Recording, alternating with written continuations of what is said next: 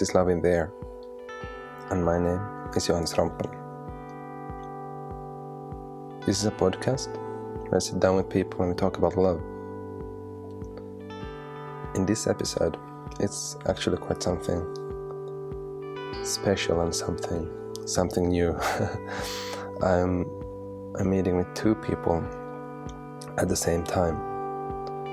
Two friends of mine both are therapists, Therese Bogan and Maria Tari.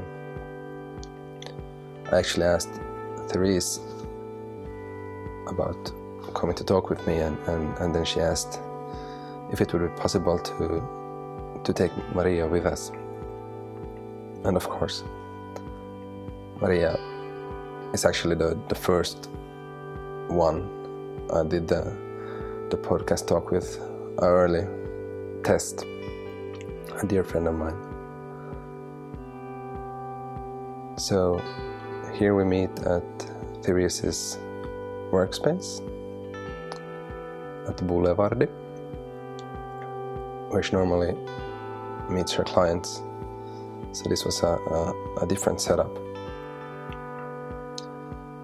And we end up talking about relationships,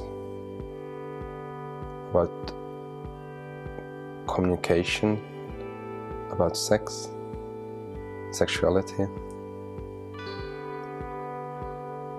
It's a really, and this is probably the longest also talk I published, almost an hour and a half. But I thought it's it's worth it. I'm not I'm not cutting it into pieces and also this is a start for something something new. Uh, some months ago i went to new york. I recorded 10 new episodes and this is now kind of starting a series. So i have this episode and then i have one more in my archives and, and then it's going to be the 10 episodes from new york so it's going to be 12 episodes now in English. And so it's going to be like almost six months fixed content. And one big thing is also that these podcasts will start to be available through One Quart Magazine.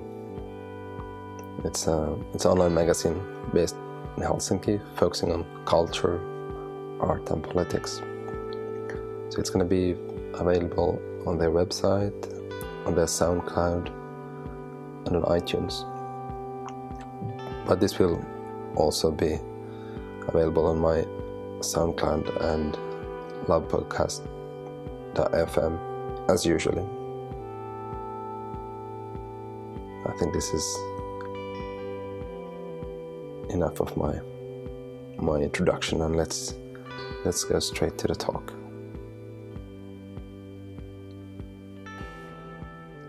How did you get to know each other? I I contacted Maria after she did one of the creative mornings. She was a speaker. Yeah. Hmm. And it was very loud and clear to me. I was like, oh, I have to know this woman. Hmm. Because she was speaking about all of this stuff that I know some about and I've experienced some, and it's connected to what I do. Uh, but it's not so much here in Finland. And it's this body awareness that combines spirituality and sexuality and it's just it's just not here as much. And it's it's uh, sometimes um, really uh, challenging or edgy for even some of our closest friends to go there and so when i heard her speaking about it i was like oh my god it's a finnish person who's talking about it Yeah, there's a connection. yeah so yeah So how did you react when Therese reached, reached out? I was very happy to to meet her, and when mm-hmm. I when I when I was sitting with you in the first like when we met for the Yeah. first time, I was like, she is here. I like this. Like you're just so present mm. that there's very few people that actually can hold that much presence mm. and not fade away, not fade away, not fade away. So it was like, I like this. This is really comforting. This is really like this is where I want to be um, connecting and this way. Yeah. And mm. I am really drawn to people that don't kind of um, what is the word? Dodge. Kind of kind of start to like um, move around when I'm creating the connection somehow. Yeah. That, like like people find my connection sometimes so intense because Yeah. it's not like um, when I'm there, I'm there. Yeah. Yeah, I've had a lot of feedback that I'm very intense as well. Yeah. I mean, and in my professional life, people come to expect it, and that's what they need. Yeah. But in my personal life, sometimes I think, hmm. yeah, I've had a similar experience where, especially in friendship, if someone is starting to get to know me, they will Yeah. sort of dance about Yep. in my presence, and I start to feel like I'm this like rock. And they're like kind of skipping around, and I'm like, I don't know where you're Yeah. going. But... Yeah. And then I'll get the feedback that I'm very intense. Yeah, but isn't it funny how rare it is to find a person who is present? Yeah. who doesn't just go off and on and off and on, on and off. Mm-hmm. It's crazy, crazy rare. Yeah. Mm. Yeah, I find that shocking. Hmm. I guess because I like being present and I want that, Yeah, I find it a bit shocking when maybe people have trouble getting there. yeah. Or maybe they don't value that. Hmm. Or maybe they are afraid of that, that place because then everything is there, just open mm-hmm. in a way. You can't make it. Yeah. no place to hide. Yeah. Mm-hmm. That's that. Next question. I, I was Yeah. thinking about um, people to talk with, and I contacted you, Yeah. and you said you wanted to have Maria to, to join the talk. You wanted to talk with Maria. Yeah. Can you tell me something about that? Like, how, how did you think about? I guess that's the same things you just said earlier, but like, Sure, I can add on to that as well. Uh, to be more specific, I think there's a there's language and talk and emotion that's really needed around certain topics in love and being present and spirit. And Maria and I can go there. We can talk about that. And I think it's uh, I think it's really powerful and needed. And yeah, that's what made me think about talking about love with Maria altogether. yeah. Mm-hmm. No, I was saying before we met, no, before we, we started recording, that it's it's kind of a really special, Mm-hmm. special moment. First of all, with it's been really important with with Maria. We kind of she she encouraged me to to start this project, and she's kind of been supporting me. So it's it's really nice to to sit down with her as mm-hmm. well. Mm-hmm. And and I remember the first when I first got the idea about working on the topic of love. Mm-hmm. I remember when I got the I got this epiphany, like it's really like a like a like a sign, like okay, love, meaning of life is love. And I was like, then I called Maria and I was like, what is what is I got I got this I got this message. what is this? And what should I do about this? And so um, do you remember? Yeah. Yeah. So I'm, I'm really grateful for for having people like like this in my life. I was thinking about some maybe some short introduction about yourselves for for for for listeners. Yeah. Sure. Yeah, you want me to go first? Yeah. Well, sure. Okay. Um, I am uh, an American living here in Helsinki. I am Therese. I am intense. Let's see. Uh, I feel like I'm making a bit of a haiku, but uh, my my craft is psychotherapy, and I professionally have been uh, working with people and groups and teams and companies and all kinds of different ways that people come together for just about 20 years now. Um, and when I was a younger woman and professional, I did not work as a psychotherapist or in the therapeutic world or anything like that. Bef- before I trained to be a psychotherapist, I was really kind of um, floating around and flitting around and really uh, going about grabbing different things that I wanted to try. What kind Um, of things? Well, I I I was really serious about academia, and I chose uh, to study postmodern thought, and I thought I was on, on a really serious academic track, and so I was very deeply in that world. And so, for the first four years of my university education, I had this thought bubble over my head where I was going to be a professor and I was going to spend my life in those libraries with all those real live paper books and uh, be writing on paper with a pen and like just the all of that was my vision of myself and I kind of wrapped myself in that. And about halfway through those four years I I just became completely disillusioned with it. And I my passion at the time was music and I was very deeply in this pretty pretty rare on the edge scene in Minneapolis, Minnesota, and uh, I decided to leave everything after I completed my degree, and I moved to Chicago, and I worked in the um, independent music scene for about five years, and I did publicity. So it was it was just like a total change of change of scene. Absolutely radically different.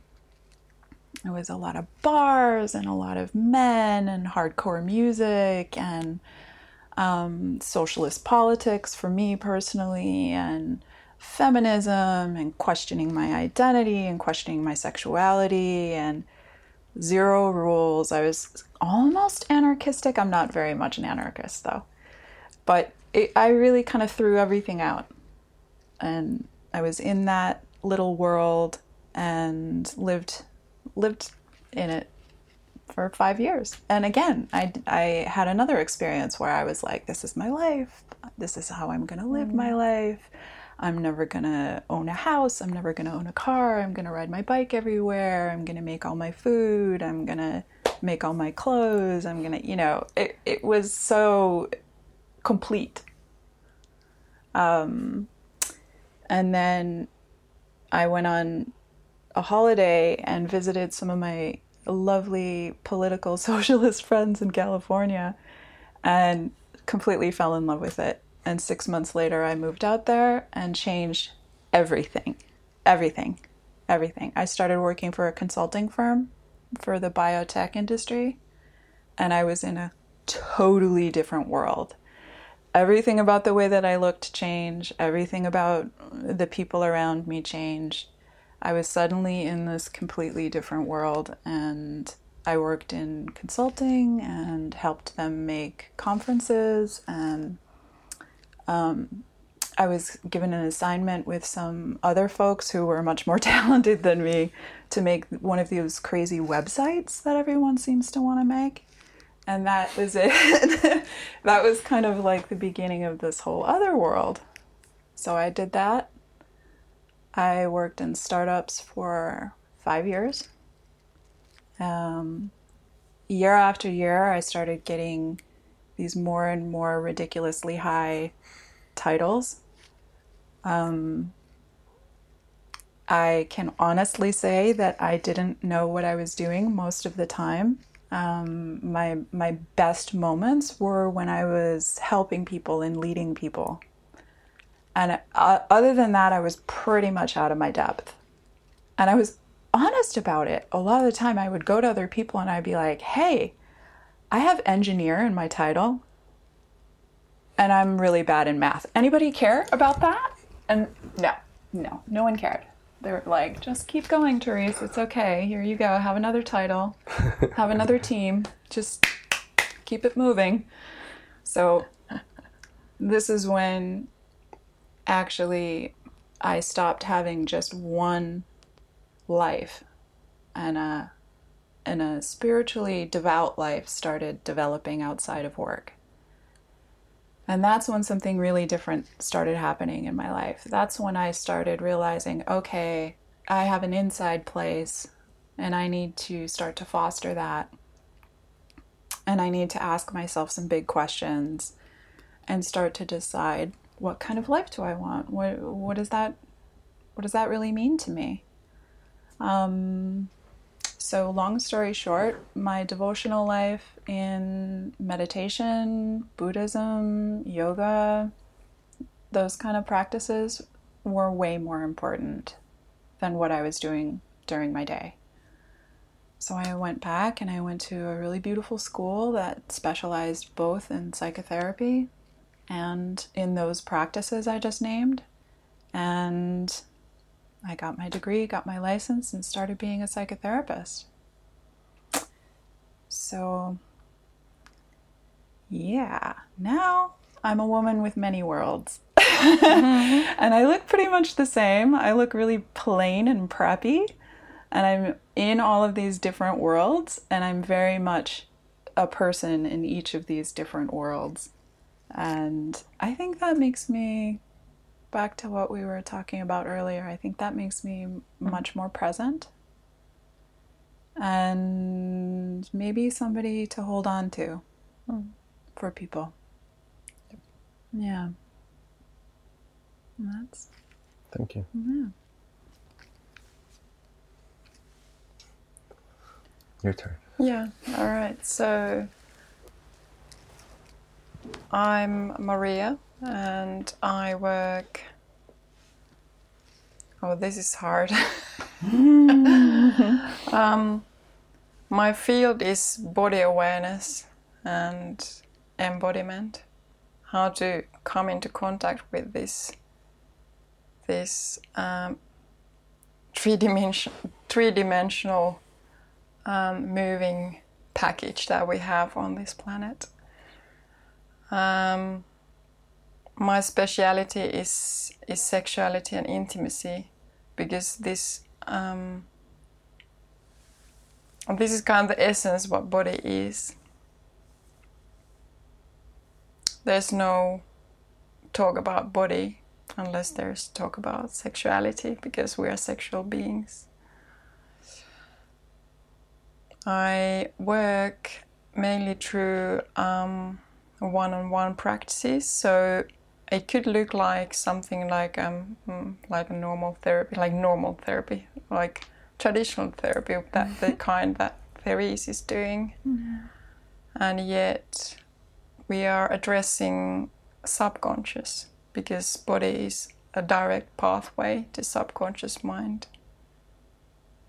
So it can be very um, intuitive and very fluid process of not really knowing what's going to come up. I'm sure, not, unlike a modern psychotherapy, is addressing these same same kind of topics, and I'm sure that your practice there is is yeah. going going um, towards the similar similar kind of approach to a human being. I also run courses, uh, workshops, where the tone is a bit lighter um, it could be embodiment practices, uh, meditations that are addressing body, and some gentle movement to be to become more aware of, of where we are. Um, yeah, that's pretty much me. I'm coming from a very artistic background, so I've been dealing with subconsciousness most of my life. Mm-hmm. Drawing, painting, So always going in that world that is beyond our um, rational mind. That's been always my fascination. And I've never been too scared about going in there, so that makes me quite strong. Because I'm not I'm not scared of craziness. And that's a that's a that's a very good skill to have in this world. Mm-hmm. And there's also weaknesses in that because there's no limit to how deep I can go. So I, I have to be quite aware to contain somehow my practice and also create some safety around it. So I think presence and engaging with the body is one of the ways to anchor ourselves into this reality. So that would be me in a short.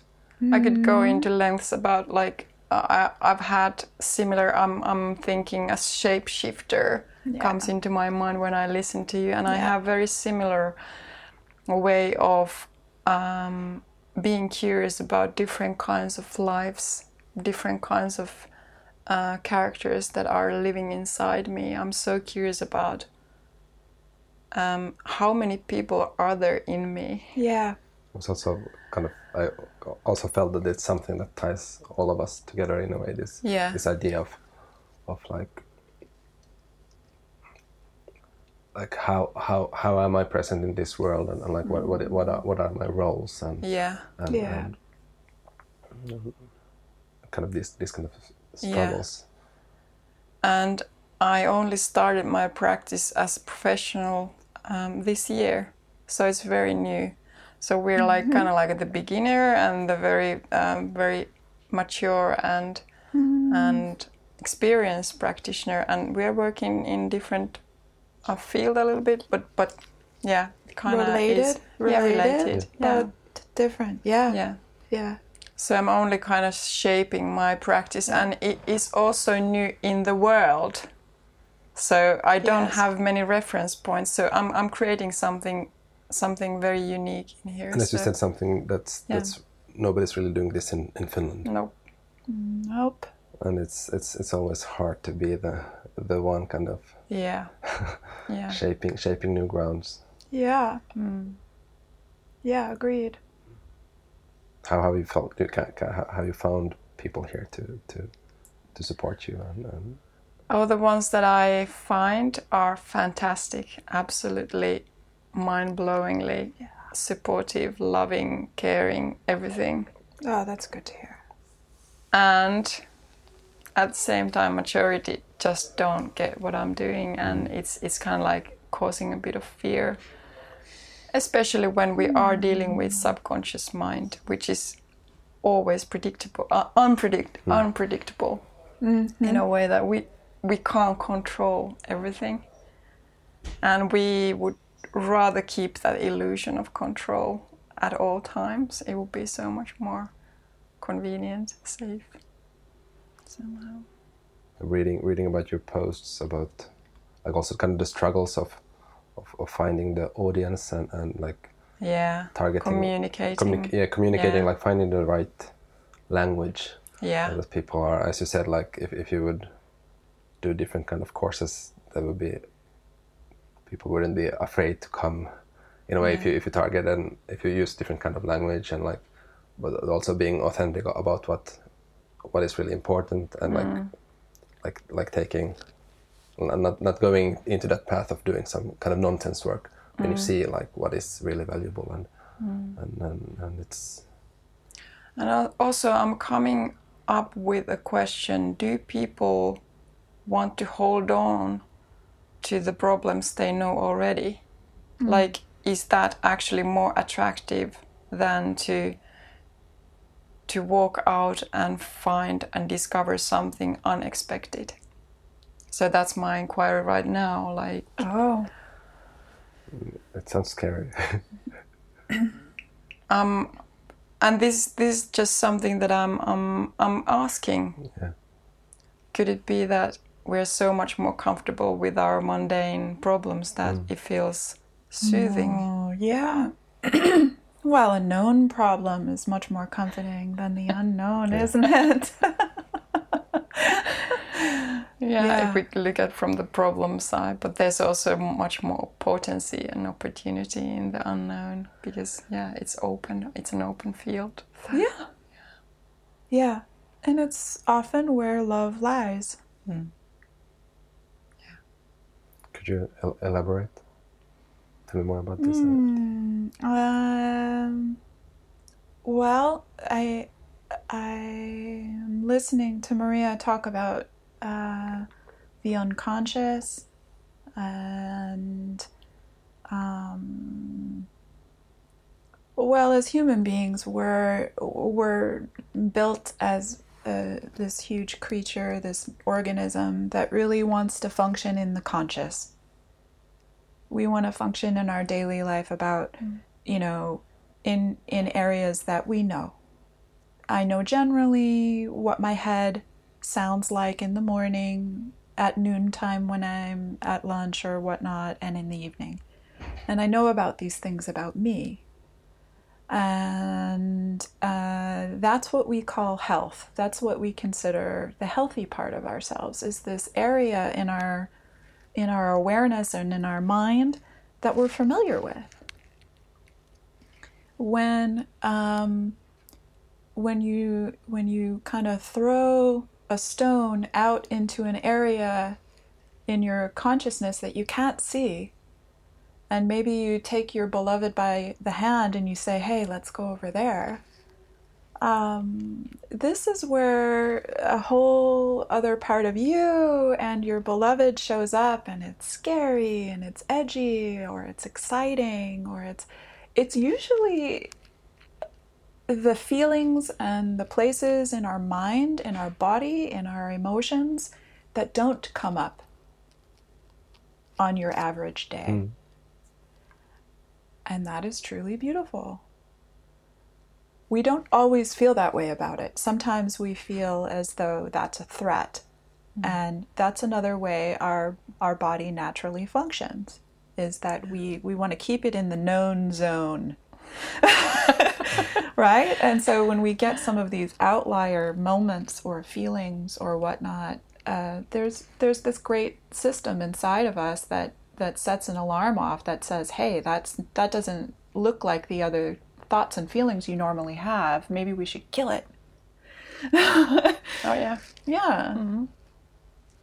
But then even though we have that alarm system, we we have a choice to override it and go investigate and say, "Hey, maybe I want to check out what that outlier place is all about and maybe that can become a part of me hmm. or a part of us." Yeah. And that experience is usually what most of us are looking for when we're looking or talking about reconnecting, rekindling our love, starting again, repairing, rediscovering each other, getting to know ourselves, even just authentic love with our own self, but also with others. So, hmm. Do, yeah. do you do you work a lot with couples? I work a lot with couples. Yeah. Yeah, about a third of my time I work with Yeah. couples and couples and families. That kind of core love bond. Yeah. And lots of lots of the couples that I work with, they they like to come to me because I'm I am an outlier here. Here in Helsinki. And even if they are not here in Helsinki, they can see either in my professional life or just in the fact that I lived in live in Finland that I am not like the others. And people want that Yeah. um, because they have a love that maybe doesn't look homogeneous. It doesn't it doesn't match the monoculture that they're in. Maybe the two people in the couple are from different cultures, from different racial backgrounds, from different spiritual backgrounds, from different class backgrounds, all kinds of things. Yeah. Yeah. I'm curious. I, I was asking people a little bit what is the main problem or main challenge in their relationship and presence came up like the lack of Yeah. lack of presence and the other subject was um, different needs in sexual areas so different pace or different you know different needs so these two came up what what's your experience on on what's what's bubbling Uh, most Yeah. Um, difference, I would agree with, most definitely. yeah Um, and then also uh, meeting the challenge or, or, or trying to say yes to this challenge of, of understanding how much difference mm. there really is between two people. Re- really, when it boils down, any kind of stuckness or impasse or problem or disagreement that we can't get past is because there's there's a way if I'm in a partnership, I just can't see the other side. I can't quite be present enough. My eyes are not wide enough, my ears are not big enough. I can't quite be present and catch the signal that the other one is sending. Oh yeah, I, I love that. It's almost like it's it's not there for them, uh, almost invisible or unheard. Like yeah, Yeah. And then I often see or hear or feel on the other side of a partnership that's in that kind of position. You know, the other one is like screaming and yelling and kind of trying all these different ways to stand on their head and be seen and be like, "Hey, what if I do this? And what if I burn our our relationship to the ground? Can you hear me now?" Present yet? and uh, it's it's um yeah it's it's terribly it's terribly trying and frightening and and exhausting for all of us to do alone. And sometimes it's just i wonder what you think about this maria. Sometimes if i'm just in the room and we're just beginning and i kind of just reflect and repeat back to them what i hear them experiencing boom it, suddenly they can see each other and hear each other so much more yeah. what do you think? Do you feel like when you're just present, that changes things for? Yeah, our bodies can support, and there's something magical about the the body's ability to almost like tune into another, the, the tune the other person to a different radio station. Almost like it feels like the frequency changes or something changes, and then all of a sudden, we can see different things. Yeah. And that's like, how did this happen? what's what's going on? It's almost like these uh, layers or something has been removed from the uh, in front of the vision. Yeah. Yeah. Yeah, I, I understand what you mean. Yeah. It sounds like like creating space, and, and but already, but but for people to come, for a couple to come, to see you, Yes. There has to be like already a strong intention of, of wanting to work together and and, and, and, and and making progress or kind of going into the unknown. Yes.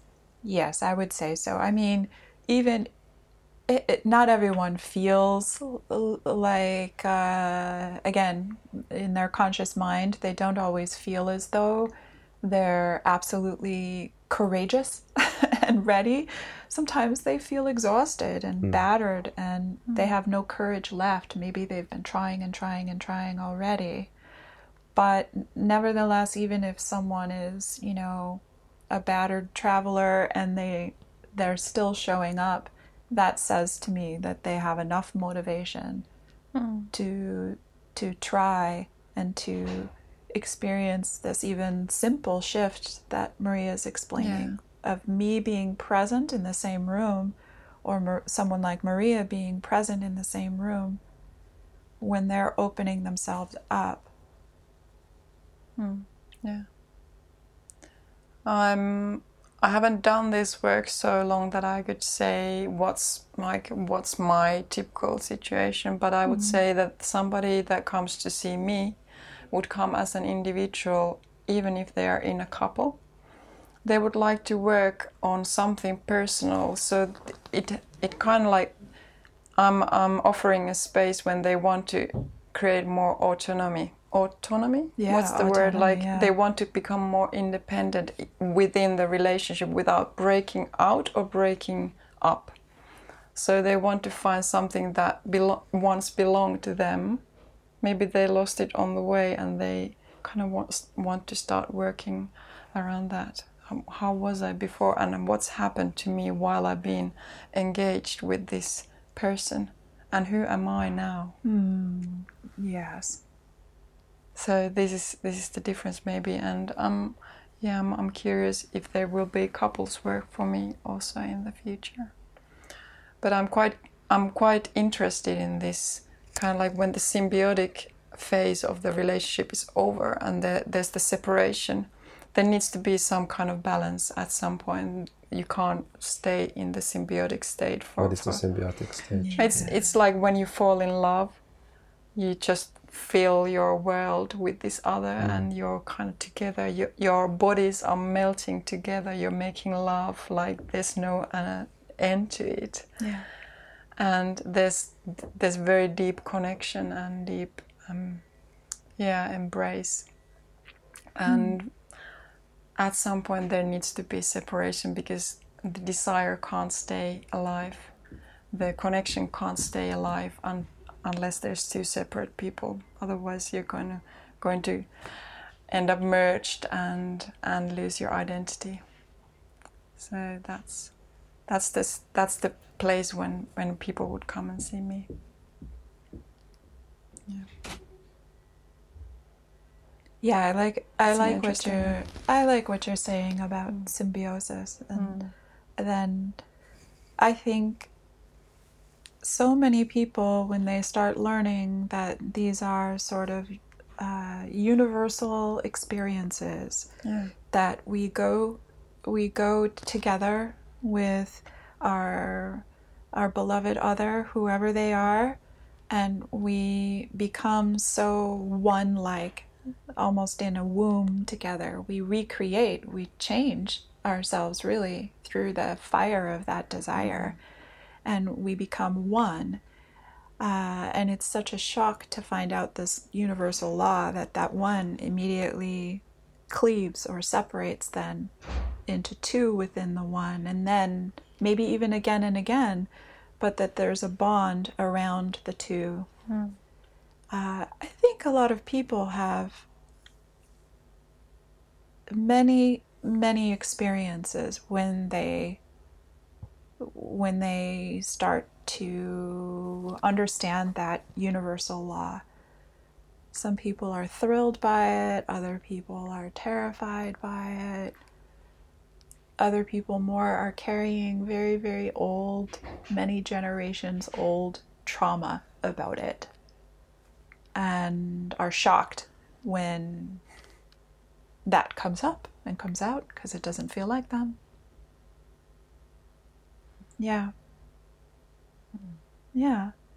But I'm a hopeless and forever dyed in the wool optimist. and I do believe in love. I do. And I mm-hmm. do believe in that separation that can happen with within a bond and the bond is stronger. Yeah. And I say that out loud to people. I put my foot down hard and firm and I do not let go. And I think Maria, you do that too, mm. right? Yeah. Mm. When you're holding someone's body. Yeah. Yeah. Yeah. Yeah. Yeah, and that's the beauty of the separation that it's not there to separate. Like, uh, yeah, it's it's called separation, but it's kind of like just taking distance so you can see the other other person better. Yeah. So, it, and see and see oneself as well. yeah, Yes. yeah, I think that's that's Yeah. a crucial part of. yeah, Yeah, I think that I think you said it. I think uh, separating enough to witness the other and see yourself at the same time. And I think that's bliss. yeah, The more the more we can practice that, the more experiences we have of love mm-hmm. and the richer the picture and the witnessing of the other person becomes. And then of course then I can see myself. If I can see another more clearly, I can then see myself in this new way. It, it feeds me. Hmm. Yeah, it's a very delicate process because it's easy to understand like okay, now I'm I'm being left or I'm oh, this other person is going away and I mm-hmm. feel like there's separation, but that's not really it. Mm-hmm. And it can be a very delicate space to be in. Mm. Many people, I think, may actually split up at this point. They, Yeah. they think that, okay, love is over. Yeah. Mm. Yeah, love is over because I don't I don't feel like quitting my job and just staying in bed with you all day. So we must want different things. Hmm. We must be so different. Oh, in the light of day, the lights have come on, and hmm. I feel like you are suddenly a different creature from me. So this must mean that we have to split completely. Hmm. And it's not so. And I think that is the like I've been thinking lately. Uh, the the challenge is not to find love, but to receive love. And after that kind of, you know, when the symbiosis starts to melt away, that is the hard bit when we still need to receive love and be able to, you know, recognize it in the other at the same time when they are moving away a little bit. So mm.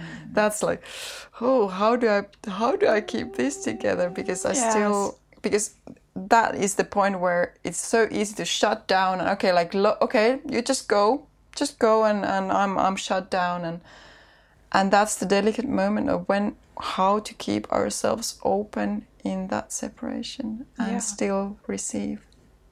Yeah. Yeah, or even just, wouldn't you say, just hold the feelings or the thoughts or mm. whatever you got from the experience the last time you had contact and you were present with with your other.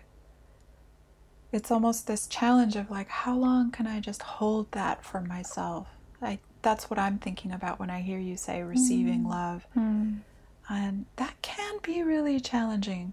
People want to shut down or they want to maybe it's easier I I often hear people tell me, "Well, when it's done, it's done. We have our weekends and I I get rid of it." What do you mean it's done, it's done? When it's done, it's done? Uh, what I what I often hear are people who tell me when they when they have an experience with someone they're coupled with that they love, and they're past this um, in love symbiotic place that Maria has been describing, they get into kind of a rigid experience of love. They have daily routines, and they're either in a love space with the person they're coupled with, maybe literally even having sex or in some sort of sexual contact, or they're outside of it. And these are two different people. They experience their own self as I'm the per we we are having sex, we are not having sex. We are on a date, we are not on a date. it's, mm-hmm. it's very rigid. Mm. And it's hard for people to sometimes um, expand their experience to kind of hold on or savor, mm. take it in a little deeper, or even allow themselves to have an entire sexual encounter just for their own self, even if their partner is present for part of it, and really convince themselves that was for me. This is feeding me. I'm getting this love for me. Uh, that is extremely challenging hmm. for folks. Hmm. Hmm. We get very other oriented. Yes. Yeah, yeah. And that um, the body awareness is always a personal experience, and that's why I'm coming. Like, um, the the the idea in my heart, mind is not very well formed, but w- when I'm talking about, let's say, hands, you are experiencing what you're touching, but it's it's a it's your experience of the hmm. world and how you perceive your sensations. So it's when we when, when we start to talk about sex, that's easier maybe to understand, but the same applies to love. It's it's an internal space and Most yeah. definitely. Yeah. Most definitely. And I can only imagine if like people are listening to me say that saying this, they're they're saying to themselves, "This is so abstract. What is she talking Yeah. about?" But I also believe that, um, or I, I should just really say that I'm I'm I'm amazed weekly when I witness people start to to get on board with receiving love for themselves. yeah. They uh, they affirm my own choice to do that because they say things like, "I think I see now the better kind of parent I want to be." I think it means something to my adult sisters or my children or my cousins or my friends when I know for sure I'm getting love from them. I think that means something to them. People say that to me, and I'm like, yes. Oh, Yeah. yeah, it does. It does. It means a lot to other people if we take them in. Like, if I take in your presence, really truly as you are, whatever pain you're carrying, whatever memories you can't figure out why they're following you around and haunting you, when I really take in somebody's presence, that's a gift to me. It touches something in me. Yeah, and it's a whole shift of perspective in a way, because we're so um, so trained to reach out, some like just to grab instead of receiving, allowing something in, and it changes the whole world pretty much. Because it's so easy to like say like, oh, okay, nobody loves me, I can't find love. Well, what's your presence? What's your bodily awareness? Have you opened something in you that can actually feel receive take in digest nurture? Uh, so that's that for me that that was huge and it's still an, an, an ongoing process. Oh, definitely. And yeah it's gonna be a lifetime but it's it's so much more rich experience mm-hmm. yeah Li- li- Life is an on- ongoing process. Well, very true. Very Oh, true. yeah. Very true. How? What do you think about like? We talked a lot about couples and and, and mm-hmm. how love plays out there. But if you would define love, what what, what, is it that comes to your mind?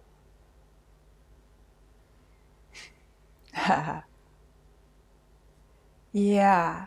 Well, uh, I would say something that I try to keep in my heart and in my mind is that love comes in many different forms and shades.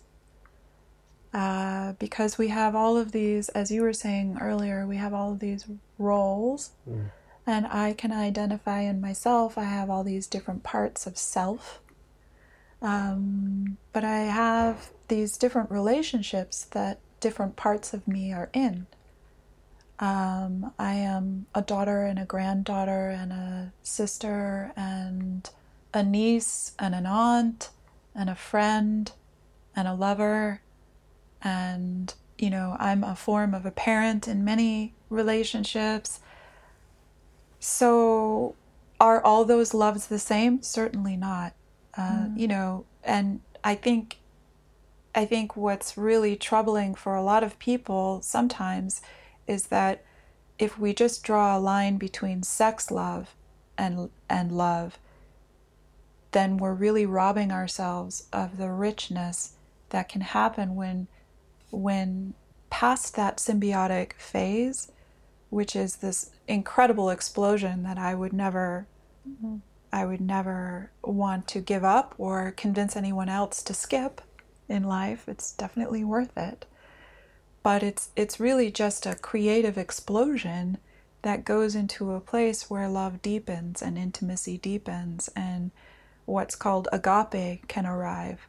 And agape is a form of, you know, uh, love that happens between all creatures. I wouldn't even limit it to humans. Mm. I'm talking about this universal I am one, I am a part of everything, yeah. and I am separate. I am my own self.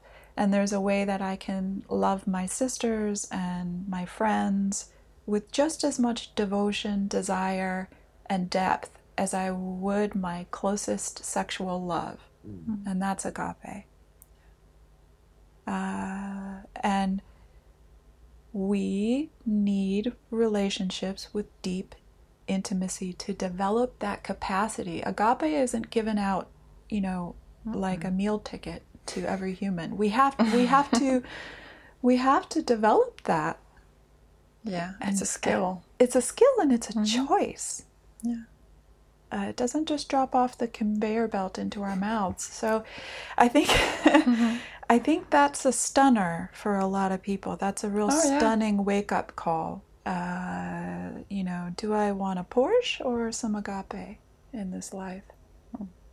And unfortunately, many people are piling Porsches into landfills, and not many people are swallowing the beautiful droplets of agape. Mm. yeah. Yeah. Yeah, it's almost like this cultural thing, thinking of of okay, now I know what love is, and I'm gonna reach out for it. I've seen it in the movies. Mm. I've seen it yeah. in the books. Yeah. This is what it looks like. Here's the and package. I'm gonna get it yeah. no matter what. and that's only the surface level of. It's of, only the beginning. Yeah, it's yeah, it's almost like this um, very superficial idea of of how it should look like. It's like almost like like, like, a mirage. Yeah, it's almost like I'm I'm seeing a new gadget or I'm, yeah. I'm seeing a new car, yeah. and that's yeah. how it looks like. So I'm gonna get it. Yeah. Instead of like savoring the experience of what's present really and how do i receive how do i take it in yeah. you both have a, a, a practice of meditation yeah is it yeah. is it something so I, I feel like when we're meditating it's there's this there is this connection of of, of going to love in a way going mm-hmm. to the, mm-hmm. the to the well of yeah most of, definitely of power yeah. and like strength yeah and a place where where where I can kind of find I kind of feel the spirit is like love is the, the home of the spirit yeah yeah what really strikes me often is that that experience can be much stronger than between human beings mm. and uh, it, it has been a confusing one for me because it's almost mm. like oh, okay, so I can have this strong um, understanding of what love is, and yet um, I'm not sure how to create that within a human to human contact because it's like there's no distraction, oh. there's no humanness in that. You know, in a way, mm, kind of like yes. okay, I'm there uh, as a human being, of course, but the experience is so so strong and so pure that uh, it can be very um, it can create quite a lot of desire to just grab that and, and almost like the mind wants to uh-huh. just like hold on that yeah how do you experience that yeah well the meditative mind uh, yeah i mean the meditative mind can merge with my experience of my physical body and my emotions and I I find that uh, you know tempting just as much as anybody else. sure, sure. Yeah. Um, although, uh, unless I really tie that level of devotion to a system that serves others, then it's an addiction like any Yeah. other. Yeah. So exactly. the so specifically the examples in life of when people do tie devotion to a system that serves is when they're nuns or monks or mm-hmm. and we all might have opinions about that, but mm-hmm. literally those institutions are there to serve communities and serve the public in mm-hmm. one way or another, either to teach spiritual practice or to create temple spaces in communities for people to worship. And those devotional people are literally doing a service. But their sexuality and their other love bonds here on planet Earth with their brothers and sisters and mothers and fathers and children, if they have them, they do dissolve a bit yeah. or totally Mhm. because their other connections with their body and their emotions are being sublimated to create this divine sort of laser beam experience of love. And there are some hard choices when it comes down to being a human being. You know, it does come down to Yeah. limits. Yeah. Um, if you go into that devotional space, fine, good. I totally wholeheartedly believe in that. Uh, although it's not my personal choice. And Yeah. And again, I hear us talking about choices, right? Um, Yeah. I think devotional space can be created in life without going all the way into being a nun or a monk. Yeah, and and there's something that this current world needs more. Like Yeah. we need people that are practicing, are choosing love and Yeah. and spiritual practices and and servicing in this world in this like modern day life, so that people would have more hope, more, you know, more somehow more space to to to practice love. So yeah, as you say, I also appreciate that kind of devotion, but it can be brought into this modern day life, and it it's, it serves more people.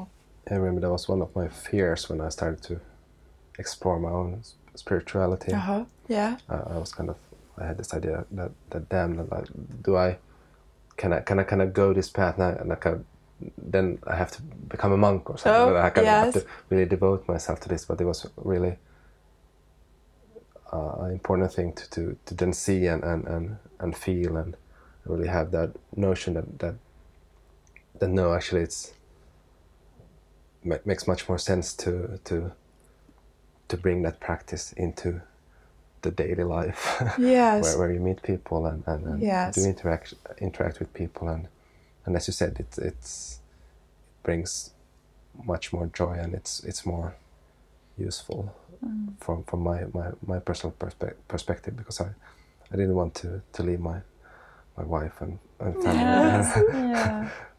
and, and I don't have to And imagine if all, Yeah. all loving people would be s- sitting in caves. Who would we have here amongst us? Exactly.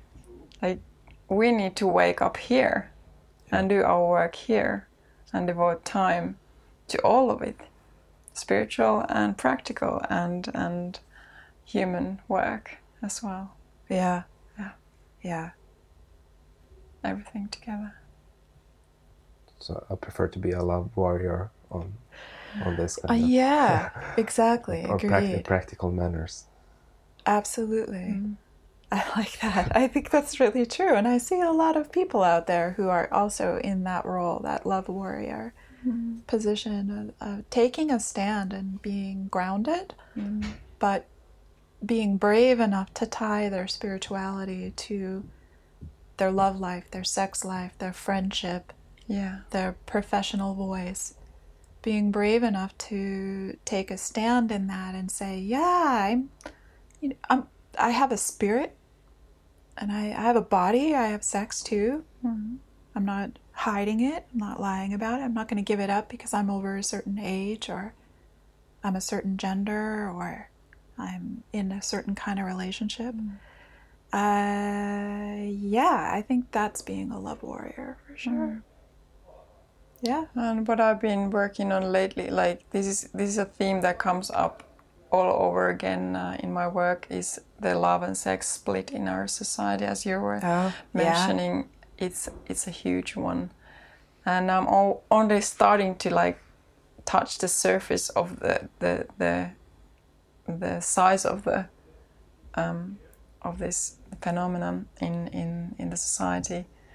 And lately, I've been talking to people, and they're saying like, when I started to combine love and sex, really like being in that vulnerable state, it feels like starting all over again. Yeah. Like I have no idea what to do with my beloved in the bed yeah. because I feel so so vulnerable, so kind of like I, I don't know what to do with my hands. yeah. So it's that it's that um, deep in, in our cul- culture that, that these these two things have been separated somehow to be more like like okay love is pure and sex is dirty so we have those okay Yeah. let's separate them because it's easier and now when when people start to wake up to bring them together more and more it's a very very vulnerable place to be and very interesting and curious of course but it mm. as we started to speak about the unknown Yeah. that most definitely start to bring out, something that is very unknown for, for a couple or for for a person who is entering a new relationship starting to practice this Yeah. Mm. I totally agree with your description of being split, and I think we could probably name 10 other splits around sex and love. I think another big one uh, is is this known unknown place that you just brought up. Um, so many people who describe their sex lives to me when I'm working will will explain this pattern, and here it is. We met, we fell in love, we were wild, young, free. We had incredible sex. It burned hot. We were totally into it. And then six months later, life went back to normal. We're really good friends now. And uh, I have no idea what our sex is for. Maybe we have a few kids. Maybe we don't. wh- wh- Whatever that choice is, but but I have no idea what sex is for at this point, and uh, I feel like I just have to kind of do it like cleaning the bathroom tiles. I feel like I have to just, you know, we have to live up to some idea that we have that maybe there's a statistic or a number that other people are doing it like once a month or something. So we force ourselves through it, and then we get back to how we normally love each other. ah normally yes Yeah, normally love each other. and, and it always amazes me. I'm like, okay, so the sex, it doesn't sound like a lot of fun, for one thing. But uh, is there something normal about the sex that you're having? Like, is that also routine? And absolutely, most of the time, people say yes. We have we have developed a way, like uh, a routine, if you will, sort of like, as I said, cleaning the bathroom tiles or brushing your teeth or something, where our body literally takes over and we do it literally by rote this position, that position, my hands here, you know, uh, my legs there, and then we're done. And it, they will tell me that their body just takes over and just, quote, does it. And then they get done with it. Like all of these other body routines we might have. And that one is the known. We're not playing around with the unknown. Our sexuality is no longer present. Our, our self is no longer present. We have merely created another body habit. Hmm. And that one breaks my heart. That one makes me really want to be delicate and kind enough to try to invite them in to trying something a little different to to to open up to the idea hey there's an unknown place between you and your beloved. There's a there's a whole place there a whole buffet of sex there that could be explored. But i'm sure this is also maria it's got to be something that you're touching in people as well when you work mm, with them. Yeah. And the so yeah, the, as I as I was describing, they would come um, and work with me to find out what this unknown is. Yeah. And it's it tends to be so that the the other one is more somehow um, brave or curious about it, and they are hoping that by working with me, they can bring something new into the into the uh, Yeah. coupledom. What has been the experience like then, kind of the bringing it in? Um, If, if the other part, I- the partner I- is reluctant to. Ooh, that's a great question. yeah. and I don't have answer for that. Ooh, afraid. What do you, What do you mean? I haven't had enough of time to, to say something general. I haven't had time to experience what's what's the you know Result? yeah Ah.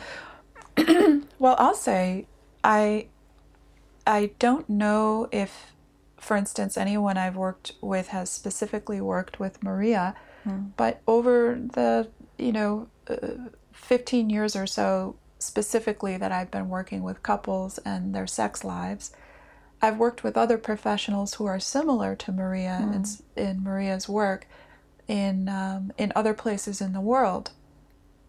Now, when I work with a couple who explores their sexuality in this way, where they experience uh, something like Maria's body work and uh, also spiritual and psychological education that comes along with the body work that Maria provides, it is a wordless experience that they're having. And I think the biggest result, no matter how it feels, no matter what feelings come up, if it feels terrible or beautiful or opening or closing, what they do is they come out of a, uh, an office and an experience uh, with someone like Maria and they begin putting words to it on the inside of themselves and with their partner. Oh, I went and I had this session and it felt like this and it reminded me of this. And it scared the hell out of me for these reasons. And it made me really angry, and I don't know why. And it made me uh, think about my mother. Why would I be thinking about my mother? Yuck. With my sexuality, I don't want to have in- those two thoughts together. Icky. But wait, what is that? yeah And then there's that dialogue yeah and and even if it's just the beginning of that kind of a dialogue between two intimate partners yeah. who have the courage to take the next step well then the next experience when those body feelings are had in their private love life something else comes out. I do trust that about the body and about the mind. Something else comes. Yeah, and also because um, my focus is on body awareness. Um, and th- this is kind of like a hard topic for me because I'm mostly working on individuals and mm. their, their personal, let's say, spiritual and body awareness mm. development. So it's not just coupledom that they are No, gearing course not. towards. They No. are gearing towards being more present in their life, mm. feeling more, feeling more deeply what's going on for them. So that's why I was reluctant to go in that answer because, you know, I, I can't, I, I don't know what what part. Of course, they're um, telling me that they they can feel more, they can be more present, which is obviously going to um, um, affect on their relationship. But what they are working with me is their own personal experience of life. So that's that's that's broader than the relationship or any one relationship yeah, they might yeah, have had yeah. in So the it's past affecting or- everything. Yeah, yeah, and their course. work, how Yeah. they can be present at work, yeah. anything. And that's the thing. Also, what I'm encountering, like I'm, I'm telling people that I work with sexuality, and that then it's it's seen as some kind of like very narrow niche that I'm I'm offering. Exactly. Um, even even if I'm seeing like this is life, this is how you interact, this is how you penetrate life, or this is how you receive and allow life to to to penetrate you. yeah, It's most almost like this metaphor for experiencing this what is around us. Yes. Yeah. So it's all. Yeah, I was surprised when you said like having sex without sexuality. I was like, ah, that can really occur. Like that you. Oh, that, yeah. That's really. It's fully like just Uh-huh. a body, body. Like it's just a. It's yeah. It's, It's, just, a bo- mechanical. it's just like, exactly. yeah, Exactly. It's just a body act. yeah.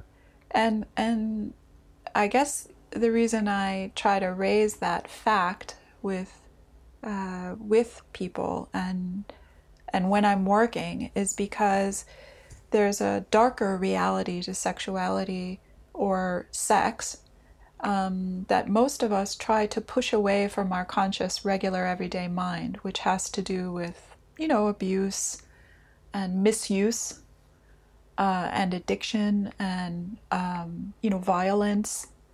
And it's a very big part of humanity. It's kind of it's a it's a really difficult task to totally push that away because it's it's and we see it now everywhere. You know our, we are living in a moment when our awareness is being ripped open the curtains are being ripped open and the sun is bright. And the day is long and we are looking at all of the terrible things that can happen when sex is divorced from our identified sexuality, our full awareness. When we kill our awareness and we only use our bodies and our sex as a weapon or money or a mm. tool of power, other things happen that we don't like very much about ourselves as human beings. So it's really very shameful and frightening for people to realize that they have what they call a good marriage and a good friendship and a and a pure heart and good intentions and great values, but they're using sex as a tool. Mm.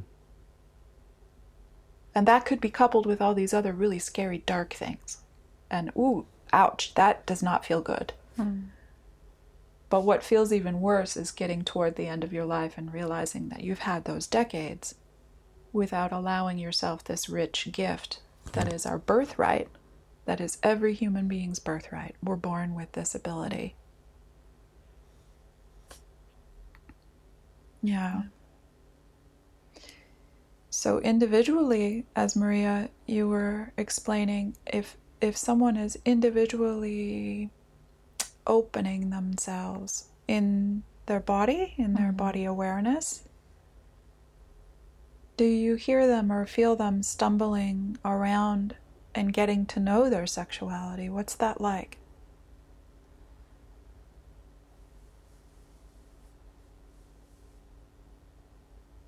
Yeah, it's a it's a slow process though.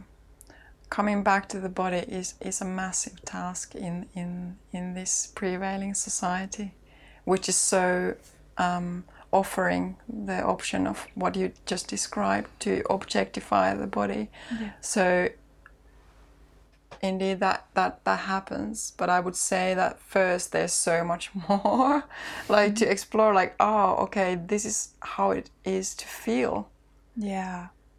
So I would say the sexuality is coming as it's not the first place where it starts to like kind of play out, but that that definitely is on the line. Like when when people start to explore this, I would say that the the, the first thought is like, okay, I'm gonna work with my sexuality. I'm gonna be this and this and this, and I'm gonna be more open and expanded. Yeah. And when the intimacy of our own bodily experience starts to, reveal itself, it is much more delicate than that. You know, it, it's not about fixing my sexuality. It, the, it's almost like, wow, okay, I didn't know what was on the on the menu. Yeah. Like I'm here, and I don't know what to do with this. So it could be that people are coming in with uh, quite fixed ideas like i'm gonna um, it's almost like this life coaching type of thinking like Uh-huh. okay i'm gonna um, i'm gonna be more sexual and independent and la la la and then the the the vulnerability and and and delicacy of of bodily experience starts to reveal itself Mm-hmm. And this, this is this is something interesting because we are so not used to how delicate body is, how how subtle the messages that we get are. They are not like it's not gonna scream out loud to you. Yeah. ever. It's it's just a fleeting sensation. It's a it's a passing moment of shivers. It's something that is very very silent. Yeah. And that's a new world. That's a new language to learn and also that's a new trusting because the body is not going to scream at you it's not gonna like tell you what to do it's like it's a it's yeah it's a developing a new skill new practice of of curiosity so mm. it's much deeper than than than it looks like on the surface I'm, I'm rambling now. I'm- Not at I'm- all. I'm, getting No, excited. Like, Goodness. yeah, yeah, exactly. no, I wish this for individual people that I work with. I don't. Yeah. I don't always work with couples. I certainly. Yeah. I certainly do. It's about a third of my time, but many of the individual people that I work with are are also on that path Yeah. of discovering, and they're trying. My form is through talk Hmm. and words, not totally. We we breathe together. We we move together sure. but it's not uh, uh, it's it's not always obvious to people because we get used to hearing our own voices like I'm talking and we here we are having this beautiful conversation for an hour or so. And I get used to the sound of my voice and the way my mount, my mind sounds and my feelings feel when I'm talking. Like I really get used to myself, my conscious, usual day to day self, uh, and it's shocking, and and frightening to find that it's still or silent inside of me. Maybe even for a long time, many hmm. minutes on the clock, before I can begin to feel my body move or change or speak back to me in a reply. But I would agree, Maria, it's it's kind, it's often a whisper, it's a sensation that moves like a like water over your body, uh, or air, or a fog, but it's it's uh, it's the it's the fireworks that we're trained to pay attention to. it's the explosions and and things that hit hard Yeah. and maybe even often coupled with pain. That's another big yeah. topic for another Yeah. day. But uh, oftentimes we just would rather it be big and loud Yeah, yeah. and make this big impact. And somehow that's good. Yeah. Oh, we had good sex. Uh, and what that might have done is maybe walk on or quiet a few other voices that have something beautiful to offer. Hmm. Yeah. Yeah, I would love to expand from the pain topic like Oh, how used yeah. to we are, but I, I think that's gonna go to a That's huge that's it, area yes. because it's Yeah. it's yeah, it's endless. Hmm. So I would say that let's wrap it up there. Yeah, we can, we can start wrapping. Yeah, yeah, that was my. I was thinking like, either we, like, continue for thirty minutes more, Yeah. or, or then we start wrapping up. Yeah, exactly. But here's here's plenty of as, as you said. Uh, I was also thinking about fear and, and like how, how that correlates to to love and how, how that's kind of often in the in the way of, of, of love. Um, I'm curious. How, how do you think about this kind of thought? If in a in a very rough sense, or um, like, um, I'm just sensing that there's two states that we can be in, either fear or love, and this is kind of like a very simplified Simplified, version of, of of how how it is to be a human being, but this has helped me to to kind of like separate a little bit like what's what's present for me like there's always something that we are kind of like trying to survive or there's love Yeah. Yeah. Yeah. And, and it's funny how how often we choose fear, like because it's somehow in that situation of of of, of choice. You you it, it it can be something that's more comfortable, something that you're used to, Yeah. something you know how to handle. But again, yeah, th- then then love love is, is kind of it's in the it's in the unclear. It's in the it's in Yeah. the area where you don't know what to expect. Where it's but then it's beautiful in, in, in like for me when I've been starting to get more and more aware of of this kind of this kind of shift and this kind of love hate relationship that, mm-hmm. that that that being being bold and kind of going towards I said love hate I mean love fear going going going towards towards fear and and and facing fear and kind of kind of being in that fire it mm-hmm. can be fearful painful but mm. but kind of the experience and the outcome of that then then that ah, I survived. Yes. actually it wasn't that scary. It kind of it was much more scary kind of going to, towards it than mm-hmm. actually being mm-hmm. like in that in that fire. Um, and, and and kind of gaining those experiences it kind of helps it helps going against the fear again Yeah. but but it's really something you have to practice and you have to kind of Yeah.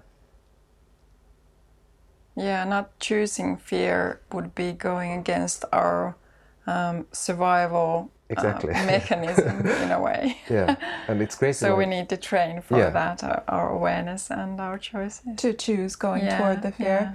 Yeah. I agree. I agree. I like what I like what you're saying, and I I do also uh, see that fear and love are rather split. And isn't this the strongest experience that we have with other human beings where we stay holding hands with them, even though we aren't consciously feeling a sense of love? We are not feeling the feelings. We're not, quote, in love. Yeah. Uh, and we know that either our friend or our beloved other or our family, whatever, is frightened.